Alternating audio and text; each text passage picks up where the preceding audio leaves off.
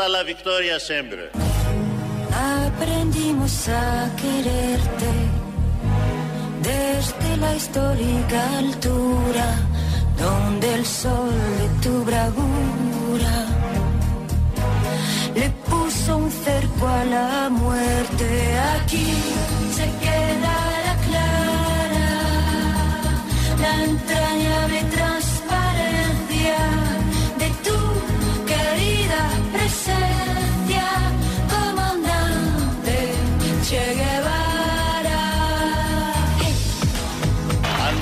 Adiós, comandante. Y hasta la victoria siempre. Είναι ο ηγέτης, ο αριστερός, ο τρέχον αυτού του τόπου, ο Αλέξης Τσίπρας, για μια μεγάλη προσωπικότητα, γιατί σαν σήμερα, 9 Οκτωβρίου του 1967, δολοφονείται ο Τσέκε Βάρα. Στην Λατινική Αμερική, είναι γνωστή εικόνα, είναι γνωστή η ιστορία, η ιστορία του, νομίζοντας όλοι αυτοί που τον δολοφόνησαν τότε ότι θα ξεμπερδέψουν με όλα αυτά και με αυτήν την πολύ έντονη προσωπικότητα, με το ιδιαίτερος έντονο αποτύπωμα στην ιστορία των λαών.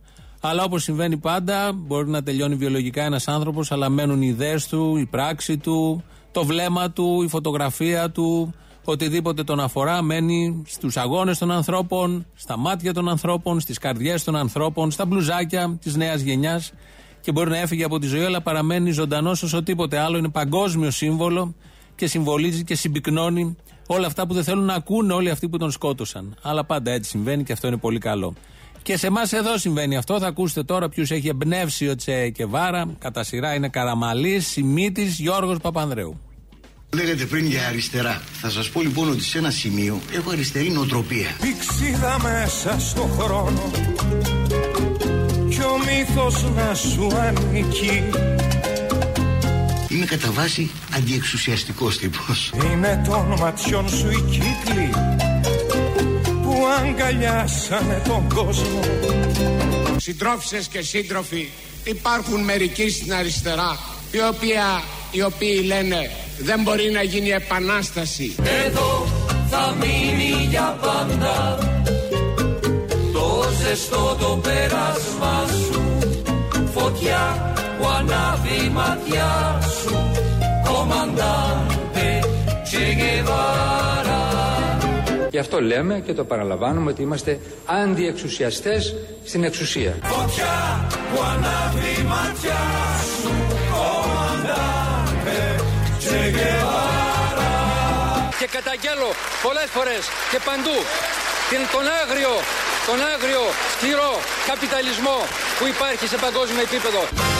Σαν θρύλος γύρω καλπάζεις Σαν ευχή και σαν κατάρα Στα στενά της σαν τα κλάρα Το όνειρό σου δοκιμάζεις Adiós, comandante. Y hasta la victoria siempre. Εδώ θα μείνει για πάντα Το ζεστό το πέρασμα σου Φωτιά που ανάβει η ματιά σου Y hasta la victoria siempre. Κομμαντάντε Τσε Γκεβάρα Από τέτοιου είδους σοσιαλιστές γιόμισε ο τόπος. Κανένα καλό δεν βλέπουμε. Α, είναι και ο Παπαμιχαήλ, τον ξεχάσαμε αυτόν, από την κόρη του, τη σοσιαλίστρια. Όλοι αυτοί οι σοσιαλιστές έχουν εμπνευστεί από το Τσέκε Βάρο. Ο Σιμίτης για την Επανάσταση, ο Γιώργος που παλεύει τον παγκόσμιο καπιταλισμό που και αν βρεθεί. Για τον Τζίπρα δεν συζητάμε, εννοείται, τα ξέρουμε, τα θυμόμαστε. Μέχρι πριν τρεις μήνες ήταν πρωθυπουργός. Στα βήματα ακριβώς του Τσέκε Βάρα και ο Καραμαλή που επίσης ήταν αντιεξουσιαστής, δεν χώνευε καθόλου την εξουσία. Κάτι θυμόμαστε από την 7 ετία του Καραμαλή. Τελειώσαμε με αυτά, με τις θύμησες που φέρνει η σημερινή μέρα.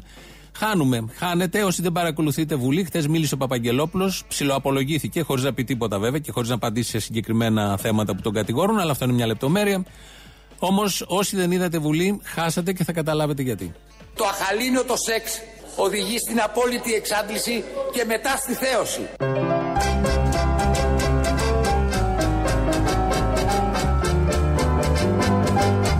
Ε, είμαι Ρασπούτιν.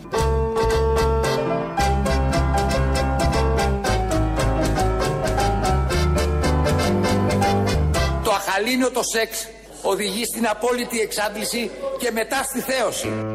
Ο Παπαγγελόπουλος είναι αυτός, μιλούσε για το σεξ. Μιλούσε για το σεξ, όλη η κουβέντα ήταν για το σεξ. Γενικώς, πολλές φορές στη Βουλή το κανονικό θέμα είναι το σεξ. οι αποκλήσεις γύρω από αυτό, οτιδήποτε αφορά αυτό, οι συνειρμοί που προκύπτουν από αυτό και για αυτό. Αλλά χτες επισήμως από κάτω έγραφε κάτι για μια προανακριτική που θα φτιαχτεί για το σκάνδαλο Νοβάρτης και, και, και με αυτά που φτιάχνονται επιτροπές δεν βγαίνει κανένα απολύτως νόημα και δεν αποκαλύπτεται τίποτα. Οπότε το έχουν καταλάβει και οι ίδιοι και το έχουν γυρίσει στο σεξ και πολύ καλά κάνουν. Βγαίνει και ο Τσίπρας ακούγοντας τον Παπαγγελόπουλο να μιλάει για το σεξ και μίλησε για τα προσόντα του Παπαγγελόπουλου. Κυρίες και κύριοι βουλευτές, έλεγα λοιπόν για τον κύριο Παπαγγελόπουλο, ο οποίος συν τη άλλη είναι και Ρασπούτη. Ομολογώ, δεν του το είχα ότι έχει τέτοια χαρίσματα. Δυνατότητες όπως ο Ρασπούτιν. Μπράβο του!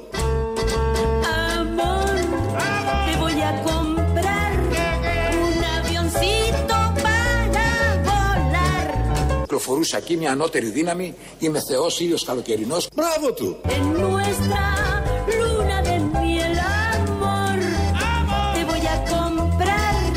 Το αχαλήνιο το σεξ οδηγεί στην απόλυτη εξάντληση και μετά στη θέωση. Καύλα.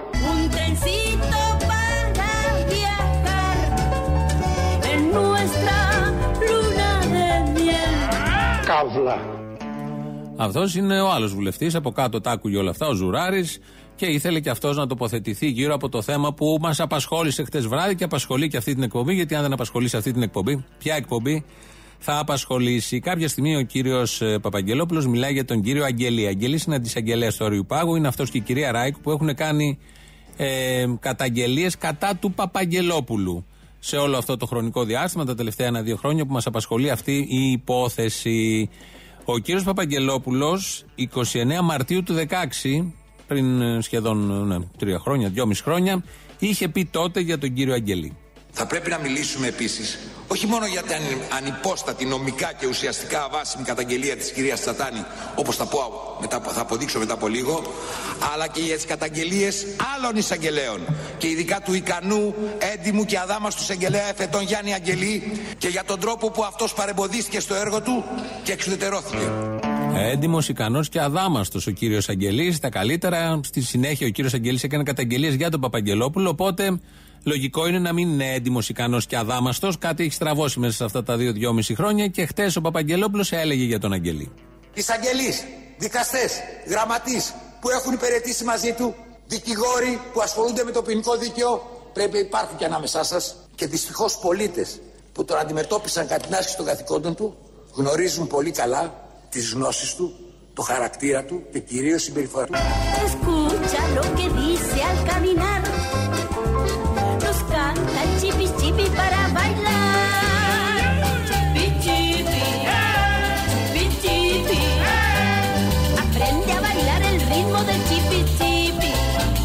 Τα μάτια κλείνουν το αχαλήνιο το σεξ. Ξέρετε, από ταινίες έχω δει ότι στο αχαλήνιο το σεξ τα μάτια κλείνουν, όχι το στόμα.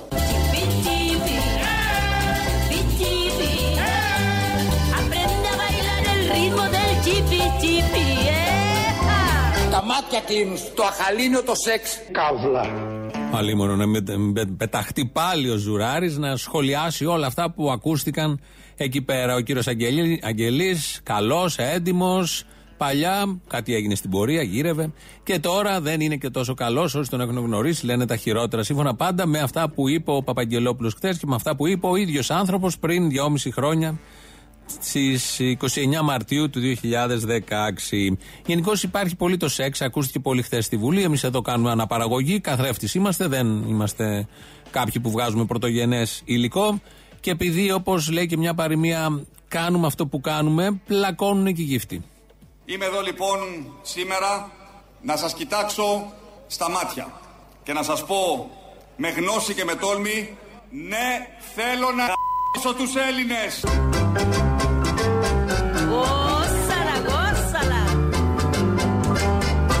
Θέλω να ***σω τους Έλληνες. Καύλα. Así, aprende, negro. Ναι, μαζί θα πάμε και πάλι μπροστά, μαζί θα νικήσουμε. Όλοι μαζί, και όχι διχασμένοι.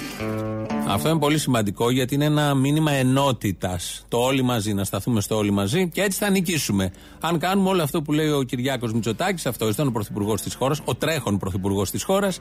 Οπότε έχει τις προτάσεις και η κανονικότητα αποκαθίσταται γιατί πάντα γίνονταν αυτό στο, που περιγράφει εδώ πολύ γλαφυρά σε αυτόν τον τόπο. Το τραγούδι που ακούμε είναι από τα ημερολόγια μοτοσυκλέτας. Είναι μια πολύ ωραία ταινία, δεν την έχετε δει να την δείτε με τον Μπερνάλ. Είναι τα νεανικά χρόνια του Τσεκεβάρα όταν με ένα φίλο του και μια μοτοσυκλέτα είχαν οργώσει όλη τη Λατινική Αμερική. Περιγράφει η ταινία ε, πάρουμε με πολύ ωραίο τρόπο πώς πήρε κάποια πρώτα ερεθίσματα για την αδικία που ήταν διάχυτη και σε εκείνο το κομμάτι του πλανήτη τότε και αποφάσισε, τον καθόρισε μάλλον, τον, στιγμάτισε, τον στιγμάτισαν όλες αυτές οι εικόνες και ο Τσεκεβάρα μετά ακολούθησε το δρόμο που ακολούθησε κάποια στιγμή σε ένα γλέντι. Χορεύουν αυτό, γλέντι λατινοαμερικάνικο, χορεύουν και τραγουδάνε αυτό το τραγούδι με τίτλο Τσίπι Τσίπι, που είναι πάρα πολύ ωραίο και ταιριάζει απόλυτα στα σημερινά. Να έρθουμε στα δικά μας. Χθες δόθηκε μια μακέτα, μακέτο από το, τους πύργους του ελληνικού, μάλλον από το καζίνο που η εταιρεία θα φτιάξει στο ελληνικό. Αν δεν τους έχετε δει, είναι επίσης ένα από τα χειρότερα θεάματα που μπορείτε να δείτε ποτέ σα. Είναι δύο πύργοι, ένας πιο κοντός από τον άλλον. Αν το δείτε από προφίλ, είναι σαν λεκάνη τουαλέτας. Γιατί ο ένας ακουμπάει πάνω στον άλλον με μια ταράτσα, μια βεράντα. Είναι σαν φρονιμίτες επίσης, αν τους δείτε από άλλη γωνία. Ή αν τους δείτε από την μπροστά, είναι σαν ε, στραβοχημένοι λουκουμάδες. Όλο αυτό σε ένα ίνοξ χρώμα και υποτίθεται, γιατί υπάρχει και ένα σκεπτικό από κάτω που αυτό είναι πιο αστείο, ότι θέλουν οι αρχιτέκτονες να το κάνουν όλο αυτό να μοιάζει με τις καριάτιδες. Δεν έχει καμία απολύτως σχέση, όχι με καριάτιδα, δεν παραπέμπει ούτε στο ένα εκατομμυριωστό με τις καριάτιδες που είναι κομψοτεχνήματα και υπάρχουν εκεί και διδάσκουν και κραυγάζουν αισθητική δύο-δυόμιση χιλιάδες χρόνια. Το αντίθετο συμβαίνει με αυτά τα εκτρώματα που θα φτιάξουν εκεί στο ελληνικό. Κάπως έτσι το περιμέναμε, γιατί να δούμε την αισθητική αυτή της κυβέρνησης και την αισθητική των καζίνο παγκοσμίως. Δεν περιμέναμε και κομψοτέχνημα. Αυτά τα γυφταριά, τα γυφτομπάροκ περιμέναμε που θα αλλοιώσουν τελείως και θα χαλάσουν την περιοχή. Παρόλα αυτά, ο αρμόδιος υπουργός όλα αυτά τα βλέπει πάρα πολύ ωραία, είναι ενθουσιασμένος και τα παρομοιάζει όλα αυτά, τα παρομοιάζει όλα αυτά με τον Παρθενώνα. Το ελληνικό ω επένδυση μεμονωμένη θα μπορούσε να είναι το σύμβολο που στο μέλλον θα συμβολίζει αυτή τη στροφή της Ελλάδος. Δηλαδή, πώς βλέπει κάποιος τον Παρθενώνα και λέει είναι η εποχή της Αθηναϊκής Δημοκρατίας και της κλασικής Ελλάδος, να βλέπει κατά αναλογία το ελληνικό και να λέει τότε η Ελλάδα άλλαξε από μια η τελευταία ξέρω, Σοβιετική Δημοκρατία των Βαλκανίων, η τελευταία ξέρω, Σοβιετική Δημοκρατία των Βαλκανίων σε μια κανονική δυτική χώρα. Αυτό είναι. Ε, θα, θα έρθουμε πάλι στον Παρθενώνα να μείνουμε λίγο σε αυτό που το βάλαμε και δύο φορές, ότι είναι η τελευταία Σοβιετική Δημοκρατία των Βαλκανίων. Αν δεχτούμε ότι αυτό ισχύει, ποιος κυβερνούσε από το 49 και μετά και έχει καταφέρει και έχει κάνει την Ελλάδα τελευταία Σοβιετική Δημοκρατία; Η δεξιά σε όλο της το μεγαλείο μέχρι τη Χούντα, η Χούντα μετά, επίσης ίδια βλαχιά και αισθητική απείρου κάλου, και αμέσως μετά τα μισά χρόνια ήταν η Νέα Δημοκρατία. Και κάτι λίγο το Πασό. Και τώρα τελευταία δεν πρόλαβε να αλλάξει κάτι σημαντικό. Ο ΣΥΡΙΖΑ, άρα, αν είναι σοβιετικού τύπου η τελευταία χώρα των Βαλκανίων, Μεγάλο μερίδιο σε αυτό έχει ο ίδιος ο Άδωνης και οι προγονεί του, οι πολιτικοί. Γιατί αυτοί καθόρισαν και έφτιαξαν αυτή τη χώρα. Αυτοί γκρέμισαν την Αθήνα, αυτοί κατέστρεψαν την αισθητική των χωριών, των νησιών μας. Αυτοί δημιούργησαν όχι παιδεία, αυτοί δημιούργησαν όχι υγεία, αυτοί δημιούργησαν όλο αυτό το θαύμα που λέγεται Ελλάδα του 20ου και λίγο του 21ου αιώνα. Το αφήνουμε όμως και αυτό στην άκρη γιατί μένουμε στην, στον Παρθενώνα να κρατήσουμε αυτό Κάναμε μια προσωμείωση, όχι προσωμείωση, πώς λέγεται αυτό όταν πηγαίνουμε στο μέλλον. Πάμε στο μέλλον, εν πάση περιπτώσει.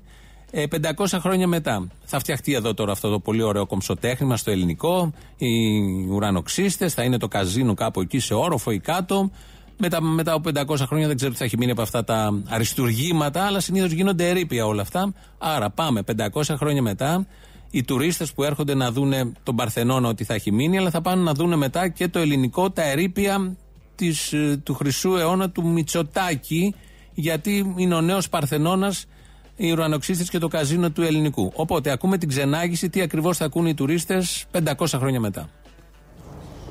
Εδώ βλέπουμε ένα δείγμα αρχιτεκτονικής των αρχών του 21ου αιώνα. Ένα ναό της θεάς τύχης, το καζίνο. Έναν συνδυασμό αρμονίας και πνεύματος. Ένα μνημείο παγκόσμιας πολιτιστικής κληρονομιάς που οι Έλληνες το αγαπούν και νιώθουν πολύ περήφανοι. Με αυτό το κτίριο οι πρόγονοί μας συμπίκνωσαν τα ιδανικά και τις αξίες της χρυσής εποχής Μητσοτάκη. Ιδανικά και αξίες που περιγράφονται από τρεις λέξεις. Τζόγος, ρουλέτα, blackjack.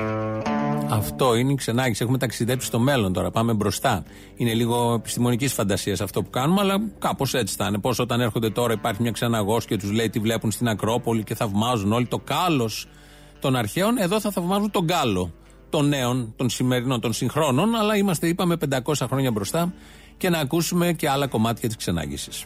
Εδώ βλέπουμε την πρώτη ρουλέτα που λειτουργήσε σε αυτό το ναό της τύχης. Ήταν κάπου το 2021 όταν ο τότε Υπουργός Ανάπτυξης Άδωνης Γεωργιάδης πρώτος αυτός της έδωσε όθηση με το χέρι του, σηματοδοτώντας τη χρυσή εποχή του τζόγου και της ανάπτυξης στην Ελλάδα. Ο μύθος λέει ότι ήταν τόσο δυνατή η όθηση που έδωσε ο τότε υπουργός από τον ενθουσιασμό του που έσπασαν τα ελαττήρια του μηχανισμού και η ρουλέτα δεν σταμάτησε να γυρνά παρά μονάχα 7 χρόνια αργότερα. Η δε μπίλια από τη δύναμη της όθησης έφυγε από τη ρουλέτα και εξωστρακίστηκε με τρομερή ορμή πάνω σε μια κολόνα και στη συνέχεια πέτυχε στο κεφάλι έναν υπάλληλο σκοτώνοντάς τον επιτόπου. Κάτι που θεωρήθηκε γούρι από όλους τους παρευρισκόμενους. Αυτά θα συμβούν και αυτά περιγράφει η Ξεναγός 500 χρόνια μετά. Αλλά υπάρχει και άλλη μια αίθουσα που θα αξίζει τον κόπο, νομίζω αυτή θα αξίζει περισσότερο, να επισκεφθούν οι τουρίστες του μέλλοντος. Εδώ είναι ο μακρύς κατάλογος όσων έχασαν τα σπίτια τους ποντάροντας το καζίνο, όσων κατέληξαν στη φυλακή παίζοντας τις οικονομίες τους. Τιμή και δόξα στους προγόνους μας που μας δίδαξαν ότι ρισκάροντας σε ένα καζίνο το μόνο που έχεις να κερδίσεις είναι να χάσεις ό,τι είχες. Ναι, και μηνύματα, περνάμε και μηνύματα. 2.11.10.80.880 το τηλέφωνο επικοινωνίας. Πάρτε και εσείς πώς φαντάζεστε. Αν σας αρέσει η μακέτα που έχει δοθεί στη δημοσιότητα, πώς φαντάζεστε να μπαίνετε εκεί, να είστε στη βεράντα πάνω.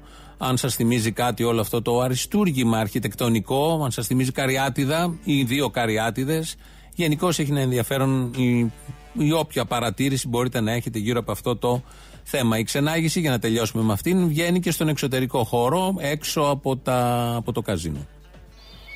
Περνάμε στον εξωτερικό χώρο. Εδώ βλέπουμε τους τέσσερις ουρανοξύστες. Οι τρεις έχουν καταρρεύσει δυστυχώς, αλλά ο τέταρτος στεκεί όρθιος μετά τις εργασίες συντήρησης που έγιναν πρόσφατα. Το όλο κτίριο θυμίζει τους ουρανοξύστες του Ντουμπάι, ενώ στη μία του πρόσωψη, σε όλο το ύψος και το πλάτος του κτιρίου, βλέπουμε χαραγμένο το πρόσωπο του τότε Πρωθυπουργού Κυριάκου Μητσοτάκη. Κάτι αντίστοιχο υπάρχει στην Αβάνα, όπου σε πρόσωψη κτηρίου αποτυπώνεται η μορφή του Τσακεβάρα. Escucha lo que dice al caminar.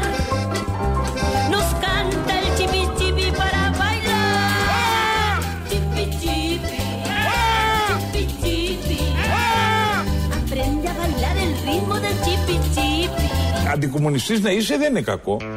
Και έτσι περάσαμε στο Βασίλη Λεβέντη. Μετά του Υπουργού Ανάπτυξης είναι τα που έκανε, που έβγαλε μόλις είδε τις μακέτες. Αυτές τις ωραίες μακέτες είχε ένα παρατεταμένο διαρκές Α και δεν μπορούσαν να τον μαζέψουν οι συνεργάτες του. Του άρεσε πάρα πολύ. Και περάσαμε στο Βασίλη Λεβέντη, ο οποίος μιλάει για τον αντικομουνισμό. Και τι άλλο θα πει ο Βασίλης Λεβέντης για τον αντικομουνισμό. Και ξέρω ότι συμφωνείτε και πάρα πολύ με αυτόν. Και αυτό είναι ευχάριστο για εσά καταρχήν, για εσά, ότι δεν είναι και τόσο κακό να είσαι αντικομουνιστής. Τον Κοκό, ποιος τον έδιωξε; Ποιος τον έδιωξε; Ποιος τον έδιωξε; Τι ποιος τον έδιωξε; Ποιος τον έδιωξε; Η, η τρέλα του. Που Η ήθελε, τρέλα να, του. ήθελε, να, Τα- ήθελε να κυβερνάει κιόλας. Δεν ήθελε μόνο να βασιλεύει. Ναι. Ήθελε και να κυβερνάει. Δεν το Σου θυμόσαστε. ήταν ο Καραμαλής βράδυ. Ο Καραμαλής τον Όχι έδιωξε. η μάνα μου. Ε, βέβαια, και, τι ποιος τον έφερε, έδιωξε. και τι έφερε δημοκρατία, Δημοκρατία, έφερε; τι ήτανε, δηλαδή, χουντά; Δημοκρα- Πού Καραμαλικός είσαι; Όχι. Α. Αλλά ο Γιώργος Παπανδρέου δεν ήταν ο μεγαλύτερος αντικομουνιστής που πέρασε από την Ελλάδα. Ναι ή Ναι, όχι; αλλά ήταν δημοκράτης. Ήτανε ναι ή Ήταν όχι; δημοκράτης. Ήτανε ναι ή Ναι, όχι; Ναι, αλλά όταν είσαι, Ήτανε ναι ή όχι; όταν είσαι όμως αντικομουνιστής Ήτανε. και δεν είσαι και δημοκράτης, Ήτανε. τότε είναι το έγκλημα. Ναι, ναι, ναι. Έτσι. Λοιπόν, τώρα- Όταν είσαι αντικομουνιστής να είσαι δεν είναι κακό. Αυτό το τελευταίο είναι το λιγότερο, γιατί στα ενδιάμεσα είναι πολύ ωραία η συζήτηση ότι αντικομουνιστή ήταν και ο γέρος της Δημοκρατίας, ο Γεώργιος Παπανδρέου Α, γιατί μας έχει κυβερνήσει μέχρι στιγμής ο Γ. ο Β και ο Γ. Αλλά ήταν δημοκράτης όμως ο Γιώργο Παπανδρέου, αλλά ήταν και μεγάλος αντικομουνιστής. Και ποιος έδιωξε τον Καραμαλή, η μάνα μου, όχι εσύ, έδιωξε τον Καραμαλή, ο Βασιλιάς κτλ. Ήταν ο Τάκης Χατζής και ο Βασίλης Λεβέντης σε μια πολύ ωραία καφενιακή συζήτηση. Να κλείσουμε το θέμα Παπαγγελόπουλου, το ελληνικό το τακτοποίησαμε. Το θέμα Παπαγγελόπουλου έχει μείνει. Δεν θέλει να τον λέμε Ρασπούτιν, δεν του ταιριάζει για πολλούς λόγους. Ακούσαμε κανένα δυο. Προτιμάει κάτι άλλο. Έχω να πω και άλλα πιο σημαντικά, όχι μόνο αστεία. Ίσως ήταν λάθος μου που το διακομωδήθησα, αλλά τι να κάνω, είναι και αυτό ένα στοιχείο. Ότι δεν μπορώ να λέω τον εαυτό μου Ρασπούτιν. Μακιαβέλη έπρεπε να το λέω.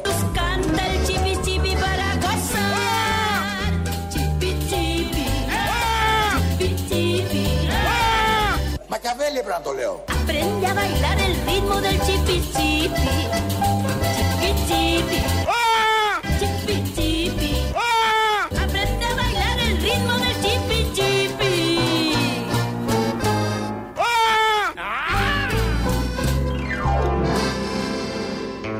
Τι ωραίος υπουργός. Για μας δουλεύει κανονικά. Ο συγκεκριμένος είναι της επένδυσης. Αλλά μπορεί η επένδυση να μην έχει έρθει μέχρι στιγμής. Δεν ξέρω αν θα έρθει. Κάτι εταιρείες κλείνουν από ό,τι ακούω. Αλλά παρόλα αυτά όμως, επένδυση της άτυρα είναι ό,τι καλύτερο εκτός αν εννοούσαν αυτό. Επένδυση και ανάπτυξη της άτυρας. Που όλοι εσείς νομίζατε ότι θα ήταν επένδυση και ανάπτυξη για τους άλλους. Δουλειές δίνει σε εμάς μέχρι στιγμής. Αλλά από εκεί και πέρα, έτσι όπως το πάει, μπορεί να δώσει και σε αρκετούς ακόμα. Ελληνοφρένια εδώ, 2.11.10.80.880 το τηλέφωνο επικοινωνίας, το είπαμε. Το email, τα μηνύματα των οποίων τα βλέπουμε εδώ απέναντι μας στην οθόνη είναι radio.parapolitica.gr. Ο Παναγιώτης Χαλαρής είναι ακόμη πιο απέναντι, πιο πίσω από την οθόνη, ρυθμίζει τον ήχο. Ελληνοφρένια.net, ε, το επίσημο site.gr, το επίσημο site, εκεί μας ακούτε τώρα live και μετά ηχογραφημένους. Στο YouTube είμαστε στο official, από κάτω έχει chat. Κάντε εκεί τα δικά σας, κάντε και μια εγγραφή, τα πάμε όλα. Με το πρώτο μέρος του λαού πάμε στις πρώτες διαφημίσεις. Παρακαλώ. Καλέ. Μπάμπο. Είμαι η Μπάμπο. Έλα μωρή μπάμπο, για ξεγραμμένη σε είχα. Μας βρήκες εδώ; Σε βρήκα εκεί, σε έχω ξαναπάρει. Α, με έχεις ξαναπάρει. Ε, Κλαίμε με το γιο μου εγώ. Γιατί, ακούτε Μπογδάνο; Όχι, κλαίμε για τον καημένο τον Τζολάκογλου. Μην τον εκλέεις τον Τζολάκογλου, υπάρχουν τόσοι που τον κλαίνε. Τι κάνετε, Καλά, εσείς πώς είστε; καλά. Καλά, θέλουνε ψυγείο αυτά; Ε, Ε, τι- τίποτα, όλα καλά. Το βρήκατε εύκολα; ναι μωρέ, Α. έχω ξαναπάρει. Α, Το χτεσινό του θύμιου ήταν αριστούργημα. ναι, ναι, μην χάσουμε. Λέγεται. Ναι, παραπολιτικά. Ναι, ναι, τα ίδια. Ναι, γεια σας. Είμαι ο Γιάννης από Θεσσαλονίκης. Καλή φάση. Ναι, ήθελα να ρωτήσω, ο Καλαμούκης δεν κάνει εκπομπή τώρα; Κάνει, κάνει. Να το κάνετε μια ερώτηση. Υπάρχουν αριστεροί και δεξιοί σε αυτή τη χώρα και μπορούμε να διαχωρίσουμε τους Έλληνες να πούμε σε πατριώτες και μη πατριώτες; Ναι. αν υπάρχει μια τέτοια διαφορά. Εσείς λέτε ότι δεν υπάρχει δηλαδή; Εγώ ξέρω, αδερφούλη, ότι αν μας βάλουν μια έκθεση ιδεών όλους εμάς που λέμε σε συντηρητικούς και προοδευτικούς ότι θέλουμε την Ελλάδα, θα γράψουμε όλοι τα ίδια πράγματα. Δεν θέλω να σας ταράξω, εμείς δεν θα γράφαμε τα ίδια. Αλλά οκ, να είστε καλά. Κωνσταντίνος από Γκάνα. Ακούω, ακούω εδώ και μέρες τον κόσμο, παίρνει τηλέφωνο. Απ' τη μια ρε γαμώ την πουτά μου, ακούω εκεί τον ψαρά, ακούω τον ε, το λιμενάρχη που σώζει ανθρώπους και απ' την άλλη ακούω το, το γυμναστηριακό, ακούω τη, την Σιριζέα τίνκα στο, την ηρωνία, ελλείψη επιχειρημάτων. Και καθόμουν και σκεφτόμουν ένα, ένα πράγμα. Το 14 εδώ πέρα στην, ε, στην Γκάνα ήταν δεξιός ο πρόεδρος. Η Γκάνα θεωρείται καταρχήν μια γενικά ε, αριστερών πεπιθήσεων χώρα. Ήταν η πρώτη χώρα που έκανε διπλωματικές σχέσεις με Κούβα, να σου πω. Ο πρόεδρος λοιπόν, ο οποίος ήταν δεξιός, υποδέχτηκε τους πρόσφυγες από την ε, Βόρεια Αφρική, οι οποίοι φύγανε λόγω των ε, εμφυλίων από Τσάντ, ε, ε, από Λιβύη. Τότε λοιπόν, επειδή είχαν έρθει γύρω στους 500.000 πρόσφυγες, ειδικά από Λιβύη, ήταν ο δεξιός πρόεδρος. Ο άνθρωπος που είπε ότι τα αδέρφια μας αυτή τη στιγμή χρειάζονται τη στήριξή μας. Δεξιός ο πρόεδρος. Ψάξτε το, θα το δεις. Αυτή είναι η Αφρική και εμείς είμαστε η Ευρώπη. Τουλάχιστον υπάρχουν άνθρωποι σαν τον Ψαρά που πραγματικά δίνουν ελπίδα. Δίνουν ελπίδα. Αυτό μονάχα. Ο κύριος κύριο αυτό πολύ συμπαθητικός, πες του. Ο ποιος; Αυτός που μιλάει τώρα στον αέρα. Ο κύριος Απόστολος ή ο άλλος; Όχι, εσείς αγάπες μου είστε υπέροχοι. Α. Ο ακροατής. Α, ναι. Ναι. Για να τους κόψουν τα κεφάλια, κάτι κάναν τα δεξιούλια. Λες, κάτι ακούγεται ότι είχαν κάνει, αλλά δεν τα πιστεύω κι εγώ γιατί ήταν οι φήμες της εποχής και δεν υπάρχει και βίντεο. Γεια σας κύριε Παπαγιάννη. Κύριε Βυσδέκη. Ε, είμαι πάρα πολύ στενοχωρημένος. Τι μου έχετε; Δεν ξέρω αν σου έχει τύχει εσένα να αγαπάς δύο πρόσωπα, αλλά αυτά τα δύο πρόσωπα να, μεταξύ τους να αντιπαθιούνται. Ναι, μου έχει τύχει με δύο αδερφές μια φορά. Ε, ναι, και εμένα μου έχει τύχει. Γιατί αγαπάω πάρα πολύ τον κύριο Θήμιο Καλαμούκη και τον βουλευτή κύριο Κωνσταντίνο Μπογδάνο. Και δεν μπορώ να τους βλέπω να τσακώνονται. Έχω παραφράσει τα λόγια ενός γνωστού τραγουδιού. Ρωμιός φιλελεύθερος εγώ, Ρωμιός κομμουνιστής εσύ, ο ένας Θάτσερ, ο άλλος Μάρξ. Γι' αυτό α, να αγαπηθούν ο κύριος Καλαμούκης και ο κύριος Μπογδάνος. Γεια σας.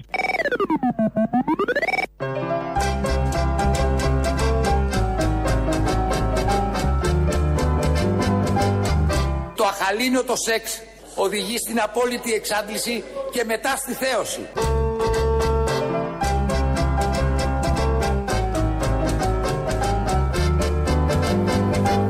Καύλα.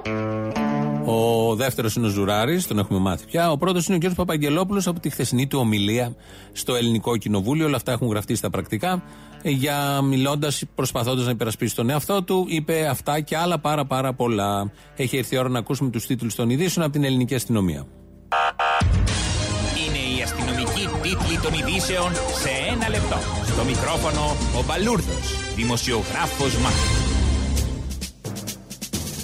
Σε αναζήτηση των αρχιτεκτόνων Ικτίνου και Καλλικράτη προχωράει το Υπουργείο Ανάπτυξης προκειμένου να αναλάβουν την μελέτη του σύγχρονου Παρθενώνα που σύμφωνα με τον αρμόδιο Υπουργό Άδωνη Γεωργιάδη είναι το ελληνικό.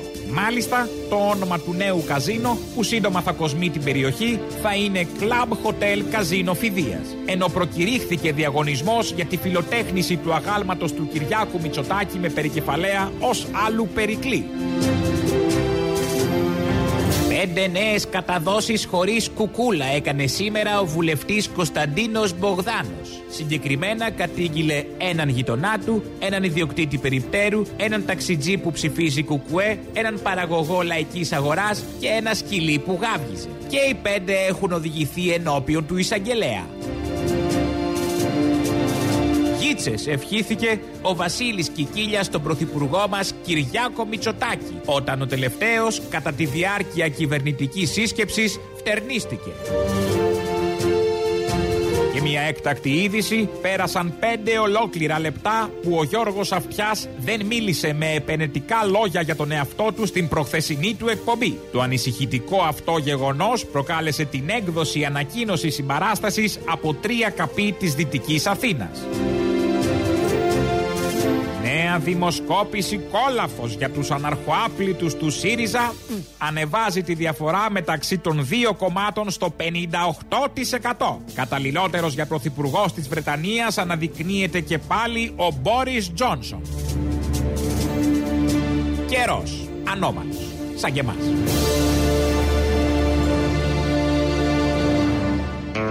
Είναι και αυτή η τίτλη ειδήσεων. Θα σας πω τώρα και μια άλλη είδηση που συνέβη σήμερα το πρωί. Πάλι το πάμε. Πήγε έξω από τράπεζα να αποτρέψει πληστηριασμό. Ο Φιλέτης είναι επαγγελματίας, είναι αγρότης, έχει κάνει επανειλημμένως προσπάθεια να ρυθμίσει το χρέος του.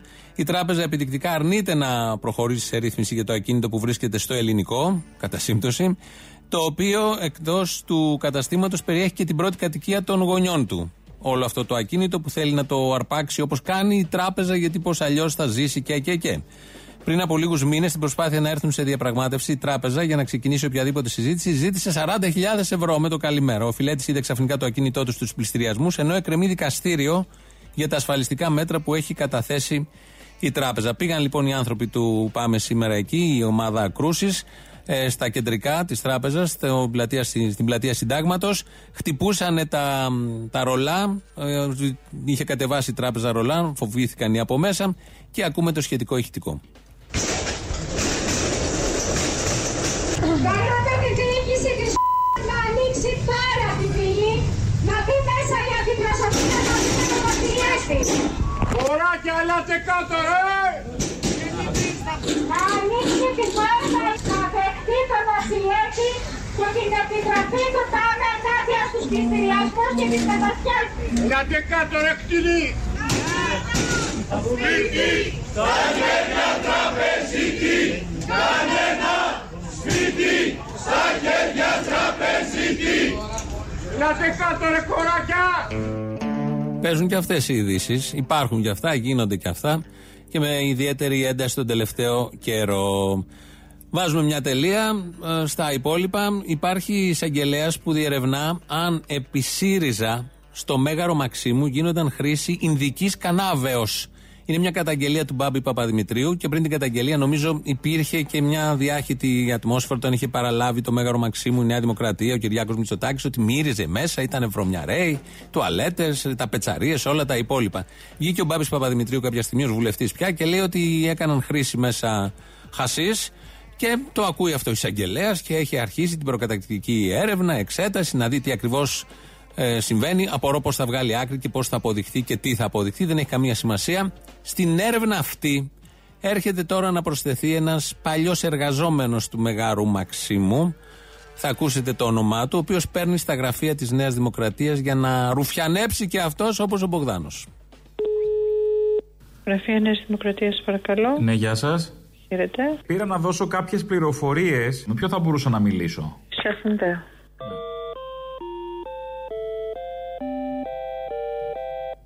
Γραφείο Διευθυντή Προέδρου, παρακαλώ. Ναι, καλημέρα σας. Γεια σας. Ε, παίρνω κάποιες πληροφορίες να δώσω σχετικά με την καταγγελία που έκανε ο κ. Παπαδημητρίου, ο βουλευτής σας, που είπε για τα χασίσια στο Μέγαρο Μαξίμου επί ΣΥΡΙΖΑ.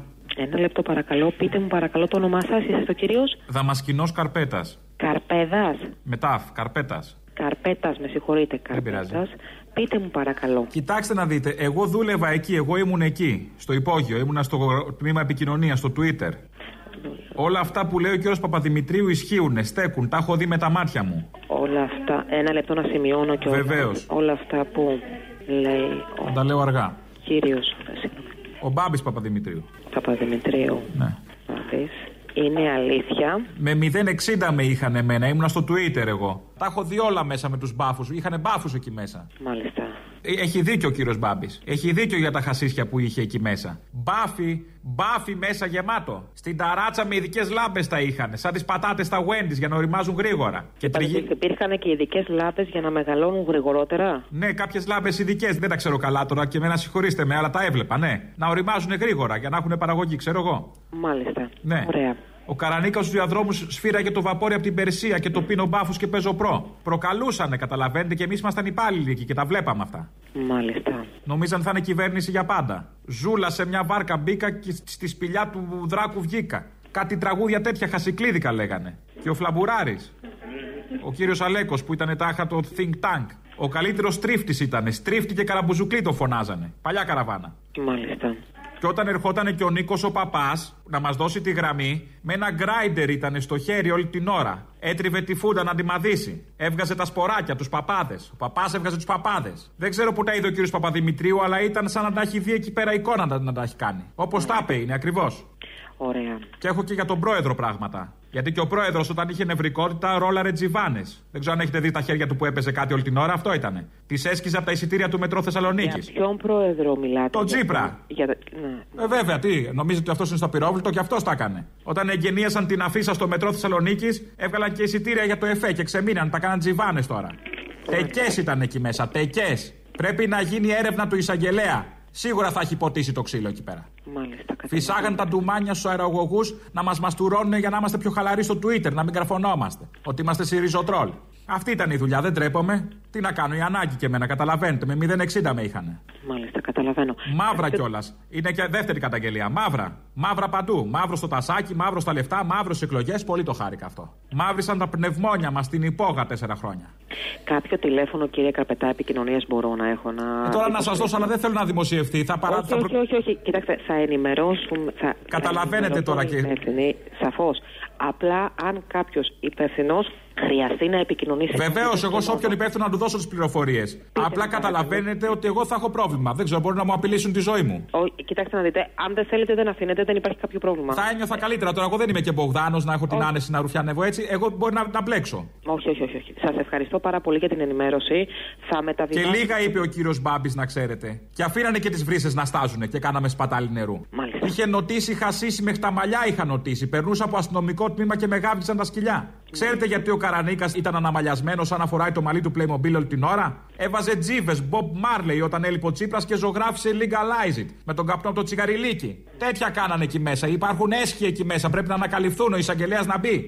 Ροκάς πήγε και έγινε και ρούφαγε χασίσει τραγούδια. Τι είναι αυτά; Ναρκωμανείς ήταν χασικλίδες μας κυβερνούσαν τέσσερα χρόνια. Ο Τζανακόπουλος έκανε ανάποδες με την Αχτσιόγλου. Πώς τα φτιάξανε νομίζετε, έτσι ήρθανε κοντά. Η φούντα τους ένωσε. Παφιάσαμε εκεί μέσα τέσσερα χρόνια. Τι θα γίνει, θα γίνει κάτι; Θα γίνει μια εισαγγελική έρευνα μόλις κλείσουμε; Βεβαίως. Θα, θα πάει κάπου παραπέρα το θέμα. Να δούμε, να, να, να, κάποιος να επιτέλους μια δικαιοσύνη, κάποιος να μπαίνει φυλακή. Ε, κύριε Καπετά, θα δοθεί. Καρπέτας. Στους υπ... Καπέτας, με συγχωρείτε. Ναι. Θα δοθεί στους υπεύθυνους, στους αρμόδιους και από Ωραία. εκεί και πέρα θα πράξουν ανάλογα αν και εφόσον το κρίνουν. Σας ευχαριστώ. Εντάξει, εγώ έχω και φωτογραφικό υλικό. Θέλετε να, ξα- να ξαναπάρω εγώ, να πάρω εγώ σε δύο μέρες. Αν θέλετε, βεβαίως. Ε, να πάρω σε δύο μέρες, μήπως στείλω και κάπως τις φωτογραφίες. Βεβαίως, εάν θέλετε, βεβαίως, κύριε Καπετά. Έχω και τσίπρα με τρίφυλλο. Ωραία, ωραία. Να είστε καλά, Λοιπόν, σας ευχαριστούμε είστε η πάρα κυρία, πολύ. άμα χρειαστεί να ξαναμιλήσω. Εδώ όλοι οι συνεργάτες που απαντάνε στα τηλέφωνα, επειδή είμαστε με βάρδιες. Ποιο τμήμα είναι όμως, ποιο τμήμα είναι; Το γραφείο του Διευθυντή του Προέδρου, Πιανού Προέδρου; του κυρίου Μητσοτάκη. Ε, Ωραία, λοιπόν, ευχαριστώ πολύ. Να είστε καλά. Καλημέρα, καλημέρα. Καλημέρα, γεια σας. Το πιο ωραίο αίτημα ήταν ότι τώρα που θα κλείσουμε θα μπει ο εισαγγελέας. Να γίνει άμεσα η δουλειά. Δηλαδή τώρα, δύο παρατέταρτο, να μπει κατευθείαν ο εισαγγελέας αφού έχουν κλείσει. Έχει έρθει η ώρα και για το δεύτερο μέρος του λαού.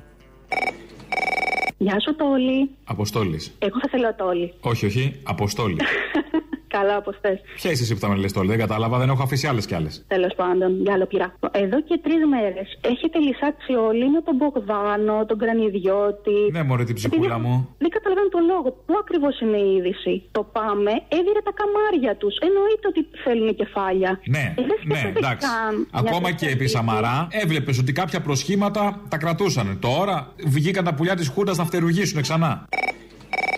Θέλω να μου πεις ποιο ευθύνεται για το δεύτερο παγκόσμιο πόλεμο. Αυτός ένα μηδέν. Ε, ρε, παιδάκι με ένα πράγμα. Δεν μαθαίνεις με τίποτα. Ε, ε, ε, η, η Σοβιετική Ένωση που νίκησε τους φασίστες είναι υπεύθυνη για τον δεύτερο παγκόσμιο πόλεμο. Τι άλλο θα ακούσουμε; Ξαναγράφεται η ιστορία, Αποστολή. Είναι φοβερό. Είναι φοβερό. Είναι φοβερό, όντως. Βλέπεις από ποιους γράφεται όμως. Μα μου γράφεται από αυτούς που είναι ήδη φασίστες. Από τους ημιμαθείς ή τους αμόρφωτους. Από αυτούς γράφεται. Ή από αυτούς που έχουν δόλο, βέβαια. Να τη γράψουν Ναι, ναι, λάθος. ναι, ναι. Ποιος είναι ο φοβερότερος από αυτούς. Ποιος; Ο Μπογδάνος. Ο ημιμαθύτερος, αυτός είναι όντως. Ναι, δεν, δεν καταλαβαίνει τι λέει. Και ποιος είναι αυτός ο οποίος τα ξέρει όλα και είναι και από το Θεός; Ποιος; Ο Βελόπουλος. Ο Βελόπουλος, ναι, μπράβο. Ο Ε, Βελόπουλος. αυτός εντάξει, τώρα έχει, αυτός είναι με καραντί όμως. Είναι καραντί Εντάξει, ίσου. ναι, ρε παιδί μου, εντάξει, αλλά βγάλαμε τη Χρυσή Αυγή Έχει έξω. την λοιπόν. πατέντα. Βγάλαμε τη Χρυσή Αυγή έξω, έξω από το Δημοκρατικό τόξο και τώρα έχουμε το Μητσοτάκι με Βορύδη, Άδωνη και ποιους άλλους; Τον Πλεύρη, τον Πλεύρη. Δημητρίου. Τον Παπαδημητρίου, τον Μπογδάνο, όλους αυτούς. Όχι να σου πω ρε Αποστολή, γάμι τα μάστα. Πάμε μια χαρά. Νέα Δημοκρατία, Δημοκρατικό τόξο. Αρχίδια.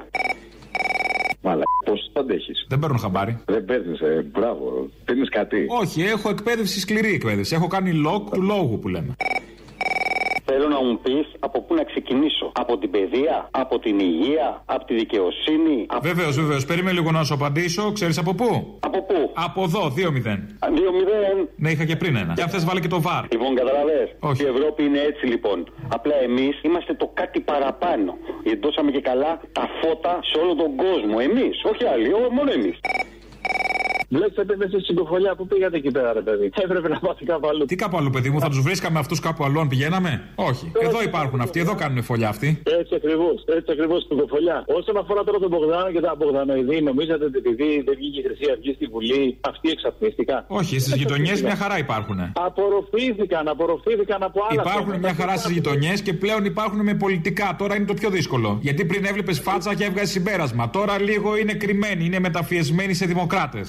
Έτσι ακριβώς, έτσι ακριβώς. Και έχουν μπει και στη Βουλή, αλλά έχουν μπει σε άλλες θέσεις. Τώρα, επειδή δεν έχουν τη Χρυσή Αυγή και το... τις βλακίες αυτές που λένε εκεί πέρα, τι να πεις. Τι να πεις. Υπάρχουν παντού. Δυστυχώς δεν εξαπνίστηκαν. Δεν εξαπνίστηκαν και ούτε πρόκειται ποτέ να εξαπνιστούν. Από το 45, 47, 49 πήγαμε στο 67. Από το 67 φτάσαμε στη Χρυσή Αυγή. Όλοι αυτοί οι ίδιοι άνθρωποι είναι. Δεν είναι κάποιοι διαφορετικοί. Δεν είναι κάτι άλλο. Ποιος ευθύνεται για την κλιματική αλλαγή; Άντε πάλι. Ποιος; 3-0. Αυτός. Αυτός. Ε. Το Τσέρνομπιλ. Το Τσέρνομπιλ. Ε, σε λίγο θα το πάμε και στον Τρούμαν. Μαλακίες. 50-0. Το Τσέρνομπιλ ευθύνεται. Όλα, για όλα ευθύνεται η Σοβιετική Ένωση. Ο φασίστας είναι θάνατος. Ο κομμουνιστής είναι ζωή. Και έχουμε μπλέξει με φασίστες παντού. Επιτέλους. Επιτέλους, τι; Τουαλέτα ήσουνα. Ναι, δεν μπορώ. Μπορείς. Α, δεν κατάλαβα. Τι να πάθουμε, προστατήτηδα. Όχι, παιδάκι μου, για το άλλο. Όχι. Όχι για το άλλο, όχι, όχι. Πίνω πολλά τσάγια, μωρέ, πίνω πολλά τσάγια. Εγώ θα πάω πάντως να... για το άλλο, για το... να κάνω τον Μπογδάνο. Α, θα πας για Μπογδάνο; Όχι, θα πάω κι εγώ για κατούριμα, αλλά για το άλλο. Το, το άλλο, ναι, το ξέρω. Το χοντρό. Ναι, μπράβο. Για... Θα... Μπογδάνο, καλά το είπες. Θα χέσω τον Μπογδάνο. Λοιπόν, πού ήταν ο Μπογδάνος; Όταν χτυπούσαν τους συνταξιούχους. Δεν είχε μπλοκάκι τότε να σημειώσει το φακέλωμα, δεν μπορούσε να το κάνει τότε. Που ήταν όταν χτυπούσαν το παιδάκι στη Θεσσαλ... εδώ στη Θεσσαλονίκη και τάχα μου Ε, πόσα να προλάβει κι αυτός, ε, ένας ρουφιάνος χειμώνα καλοκαίρι, πόσα; Κοίτα, του πλέκω μια χρυσή κουκούλα. Ναι, δεν θα το χαλάσει. Τι- Όχι ότι δεν έχει, αλλά είναι πιο παραδοσιακός από ό,τι ξέρω. Θέλει τη μαύρη, αυτή που φορούσαν οι προγονεί του.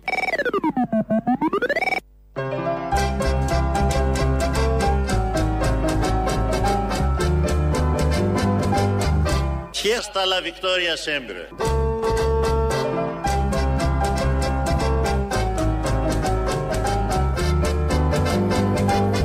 Adios comandante. Fiesta la Victoria sempre. Το έχουμε ε, τροποποιήσει ελαφρώς το γνωστό σύνθημα που είναι παγκόσμιο πια και αντί για Α έχουμε βάλει το Ε και νομίζω ταιριάζει καλύτερα σε όλα αυτά που συμβαίνουν. Ε, ε, ο Κωνσταντίνος Μπογδάνος, βουλευτής της Νέας Δημοκρατίας, ο οποίος στοχοποιείται, γυρίζει σε όλα τα κανάλια και λέει ότι οποιοδήποτε λέει κάτι εναντίον του, με αυτά που έχει ήδη κάνει μέχρι τώρα, τρεις μήνες, τον στοχοποιεί. Τον στοχοποιεί και ε, είναι ένα πολύ δύσκολο όλο αυτό να το διαχειριστεί και και και. Πήγε λοιπόν και στην Κύπρο, έδωσε συνέντευξη σε κυπριακό κανάλι, τα έβαλε με το ΑΚΕΛ εκεί, έβγαλε ανακοίνωση το ΑΚΕΛ εκεί, το ΚΚΕ εδώ, μάλιστα και τον αποκαλεί και σαχλαμάρα, και γενικώς έχει προκαλέσει όπου πηγαίνει και εντός και εκτός χώρας, προκαλεί αυτά που προκαλεί κάθε άδειο στενεκέ που θέλει να κάνει φασαρία με την ύπαρξή του. Να ακούσουμε λίγο τι είπε στο ΑΚΕΛ. Αντιλαμβάνομαι ότι πέρα του πώς αισθάνεται ο Κυπριακός Ελληνισμός, διότι το πώς αισθάνεται ο Κυπριακός Ελληνισμός ίσως είναι μια γενίκευση την οποία θα ήθελα να αποφύγω. Ο Κυπριακός Ελληνισμός ε, ψηφίζει με υψηλά ποσοστά ένα κόμμα το οποίο ορισμένες φορές και λυπάμαι πολύ που θα το πω αυτό φαίνεται να έχει αλλεργία στον ίδιο τον ελληνισμό. Τι είπε για το ΑΚΕΛ στην Κύπρο. Στο κανάλι Σίγμα ήταν η συνέντευξη. Είπε όλα αυτά λοιπόν και άλλα πολλά. Και ήταν λογικό, προκάλεσε τις ανακοινώσεις. Φεύγουμε από τον Μπογδάνο, θα πάμε στον Παπαγγελόπουλο. Μίλησε χθες στην Βουλή, απολογήθηκε κατά μία έννοια, λογικό ήταν. Ε, κάποια στιγμή λέει τα δικά του, λέει και για το Σαμαρά. Αφήνει μπιχτέ πολλές για το Σαμαρά, τις συνομιλίες είχαν, τις συναλλαγές είχαν. Και στο τέλος πετιέται ο Πολάκης να πει κάτι και απαντάει ο Παπαγγελόπουλος στον Πολάκη, χωρίς να καταλαβαίνει ο Παπαγγελόπουλος ότι την λέει εκείνη τη στιγμή στον Πολάκη. Δεν θα αναφερθώ προς το παρόν στις συναντήσεις και συζητήσεις που είχα εγώ με τον κύριο Σαμαρά μετά την επιστροφή του στη Νέα Δημοκρατία όταν κατά σειρά διετέλεσε Ευρωβουλευτής, Βουλευτής, Υπουργός, Αρχηγός Νέας Δημοκρατίας, Πρωθυπουργός αλλά και μετά, προσέξτε, όταν έγινα εγώ Υπουργός εγώ ο Σκευωρός που θέλω να τον έκλεινα να, να στήσω σκευωρία σε βάρος του με έβλεπε μετά που ήμουν Υπουργός αν χρειαστεί όμως λίγο πριν το εκτελεστικό απόσπασμα θα αναφερθώ στο τι μου έλεγε, πώς αποκαλούσε κάποιους και για ποια πράγματα με ρωτούσε και με παρακαλούσε. Σήμερα, κύριε Πολάκη, εγώ έχω αρχές και οι αρχές μου τις ιδιωτικές συζητήσεις τις ιδιωτικές συζητήσεις δεν μου επιτρέπουν να τις χρησιμοποιήσω παρά μόνο σε έσχατη ανάγκη. Ο Πολάκης δηλαδή δεν είχε αρχές όταν έβγαζε εκείνες τις συνομιλίες με τον Στουρνάρα. Γιατί υποτίθεται το είπε για καλό εδώ να υπερασπιστεί τον εαυτό του ο Παπαγγελόπουλος, αλλά ταυτόχρονα την έλεγε στον Πολάκη, ο οποίος από κάτω του ζήταγε να κάνει και τις σχετικές αποκαλύψεις. Αυτά τα πολύ ωραία συνέβησαν. Κάπου εδώ φτάνουμε στο τέλος. Το τρίτο μέρος του λόγου πάει στο ακριβώς της ώρας και λίγο μετά. Το μαγκαζίνο ακολουθεί με την Ανδριάνα Ζαρακέλη. Γεια σας. Έλα ρε Αποστολή, πόσες φορές σε πήρα για να το σηκώσει. Τι γίνεται, από Ολλανδία σε παίρνω. Ε, φίλε, δεν ξέρω πραγματικά πόσες φορές με πήρες; Το είχα μια απορία. 11. Λοιπόν, άκουσε με τώρα. Θέλω, θέλω προσοχή εδώ πέρα, είναι πολύ σημαντικό. Α, για λοιπόν, πες. αρχικά έχω φύγει από την Ελλάδα γιατί την έχετε διαλύσει. Την Μπογδάνου, τι Αδόνιδε που έχετε βγάλει στη χώρα. Τέλος πάντων, δεν μας ενδιαφέρουν αυτά. Τρία πράγματα μου έχουν λείψει που δεν μπορώ να τα βρω εδώ στην Ολλανδία. Τρία γράμματα είναι το σωστό, το έχω ξαναπεί. Τρία γράμματα Γράμματα. μου έχουν λείψει. Τέλος πάντων, για πες. Και το ΕΑΜ. Λοιπόν, το ένα είναι είσαι εσύ, αγάπη μου. Μωρό μου. Δεν μπορώ να κάνω χωρίς εσένα. Η Ελένη Λουκά και η ταινία του Γαβράμα. Δεν την έχουν βάλει πουθενά σε κανένα σίνεμα εδώ. Χάνεις, χάνεις. Την είδες; Όχι, χάνω κι εγώ από άποψη βέβαια. Σε αγαπώ, φιλιά, φιλιά. Τα έχω μάθει, έλα, γεια. Λοιπόν, αυτό που κάνω χάζι μάνα μου Ναι. είναι ε, με στο καινούργια, στην καινούργια συχνότητα που με ακούω πάνω από 20 μέρες, σας ακούω. Γιατί τό- τότε σας βρήκα. Λοιπόν, 20 μέρες καλά όλους- είναι. Αυτό που κάνω χάζι είναι όλους αυτούς που μου ανατριχιάζουν με αυτά που λέτε στην καινούργια συχνότητα. Κάτι δεξιού, κάτι ακροδεξιού, κάτι κρυφοδεξιού. Νομίζω αυτό ήταν το πιο ευτυχές γεγονός. Κάτι χρυσαυγίτε που γίνανε με το Βελόπουλο. Κάτι που πήγανε με τον Κούλι. Ανατριχιάζουν σε λάθος συχνότητα είστε να μοιράσεις εγκεφαλικά, ρε. Συγγνώμη που διακόπτω τους ενδιαφέροντες διαλόγους που έχεις με τους ακροατές των παραπολιτικών. Αχ, Μωρή, πόσο ζηλεύεις. Ζηλεύω, ναι. Πόσο ζηλεύεις που του έχω δώσει σημασία παραπάνω, πόσο. Πολύ, πολύ. Να σκάσεις. Και χαίρομαι ακόμα πιο πολύ γιατί το διασκεδάζεις. Τι θα κάνω, δεν το διασκεδάσουμε αυτό; Με αυτούς λοιπόν τους ακροατές που θέλουν να πετάξουν γιαούρτι στο θύμιο, αν είναι δυνατόν, θα ξεκινήσω με μια παράκληση. Αυτή την τζιρίδα του Άδωνη, το παρατεταμένο Α που κάνει, Ναι. γίνεται να μην τη βάζετε συχνά. Όχι, λυπάμαι. Ακούω στο σχολείο τσιρίδες παιδικές όλη μέρα και έρχομαι μετά και ακούω τον Άδωνη να τσιρίζει. Πώς Αυτή είναι πιο γλυκιά από την παιδική τσιρίδα. Ηχεί στα αυτιά σου σαν σιρήνα πολέμου, σαν ξυπνητήρι Χειρότερο. μες στην κατσαρόλα; Δεν μπορώ να βρω κάτι χειρότερο, να το παρομοιάσουμε κάτι Ναι. πιο άσχημο από αυτό. Διάβασα μια είδηση ότι συνελήφθησαν μπάτσι που εκβίαζαν έναν επιχειρηματία και τους ζητούσαν 10.000 ευρώ για να του μειώσουν ένα πρόστιμο. Το είδα, το είδα. Άκου πράγματα, άκου τώρα. Ψάχνω τώρα να βρω. Μα αν τι ο γύφτο κι Μπογδάνος- αυτός επιχειρηματίας, 100.000 ήταν το πρόστιμο. Αν ο Μπογδάνος έκανε κάποια ανάρτηση με τα ονόματα των μπάτσων, μήπως είδες κάτι; Ε, λογικά θα έκανε τώρα λίγο να το ψάξει. Να το ψάξω, θα βρω δηλαδή τα ονόματα. Αμέ, θα- αμέ, θα τα άκου έχει λέει. δώσει Ο Μπογδάνος.